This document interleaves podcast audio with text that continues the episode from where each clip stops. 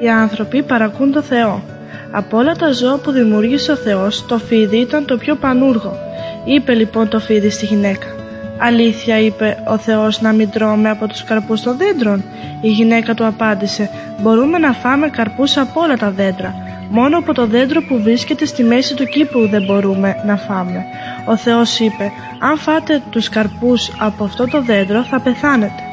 Τότε το φίδι είπε «Όχι βέβαια, δεν θα πεθάνετε. Ο Θεός ξέρει πως μόλις φάτε από τους καρπούς αυτού του δέντρου θα ανοιχτούν τα μάτια σας και θα γνωρίζετε το καλό και το κακό. Θα γίνετε σαν θεοί». Η γυναίκα κοίταξε το δέντρο. Οι καρποί του φαίνονταν γλυκοί και ζουμεροί.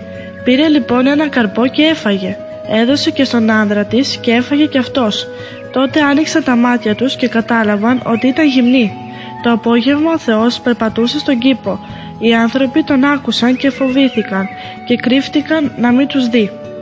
Ο Θεός τους φώναξε και τους ρώτησε «Μήπως φάγατε από το δέντρο που σας είχα απαγορεύσει να φάτε» Ο άνδρας απάντησε «Η γυναίκα μου έδωσε ένα καρπό και έφαγα» και η γυναίκα είπε «Το φίδι με ξεγέλασε και έφαγα» Τότε ο Θεός τιμώρησε το φίδι να σένεται με την κοιλιά στο χώμα και στη γυναίκα είπε «Θα έχεις μεγάλους πόνους όταν γεννάς τα παιδιά σου».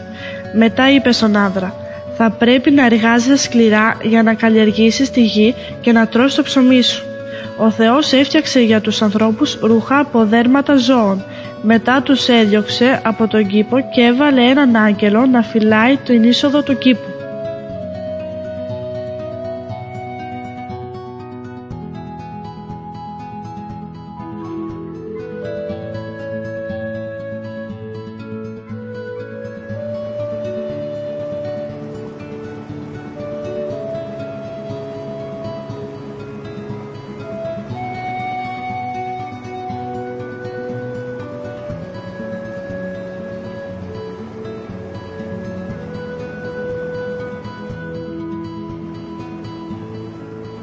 Ο Κάιν και ο Άβελ.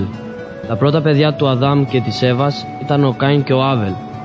Ο Κάιν καλλιεργούσε τη γη και ο Άβελ έβοσκε πρόβατα. Μια μέρα προσέφεραν και οι δύο από μια θυσία στο Θεό. Ο Κάιν από τους καρπούς της γης και ο Άβελ από τα πρόβατά του τα πιο καλά. Ο Κάιν πρόσεξε πως η θυσία του Άβελ ήταν ευπρόσδεκτη αλλά η δική του όχι. Άρχισε τότε να ζηλεύει και το πρόσωπό του έγινε σκυθροπό. Μια μέρα είπε στον Άβελ «Πάμε στα χωράφια». Εκεί ο Κάιν όρμησε κατά πάνω στον Άβελ και τον σκότωσε. Τότε ακούστηκε η φωνή του Θεού που τον ρωτούσε «Πού είναι ο αδερφός σου ο Άβελ» και ο Κάιν απάντησε «Πού θες να ξέρω, μήπως εγώ είμαι ο φύλακας του αδερφού μου» Αλλά ο Θεός ξαναμίλησε «Τι ήταν αυτό που έκανες Κάιν» «Το αίμα του αδερφού σου μου φωνάζει από τη γη και αυτή η γη που το δέχτηκε θα σε καταραστεί εσύ θα την καλλιεργείς και αυτή η καρπό δεν θα σου δίνει. Θα τρέμεις και θα αναστενάζεις όσο θα ζεις. Έτσι ο Κάιν έφυγε από το τόπο όπου του είχε μιλήσει ο Θεός και πήγε να κατοικήσει αλλού.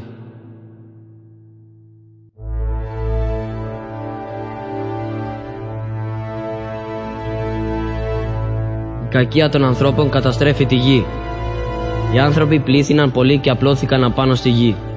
Αλλά δεν νοιάζονταν πια για το Θεό είχαν γίνει κακοί και έκαναν το κακό. Από όλους τους ανθρώπους, μονάχα ο Νόε είχε μείνει τίμιος.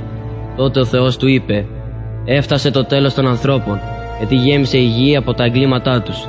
Θα εξαφανιστούν λοιπόν. Εσένα όμως θα σε σώσω. Φτιάξε ένα μεγάλο καράβι από ξύλο, μια κυβωτό.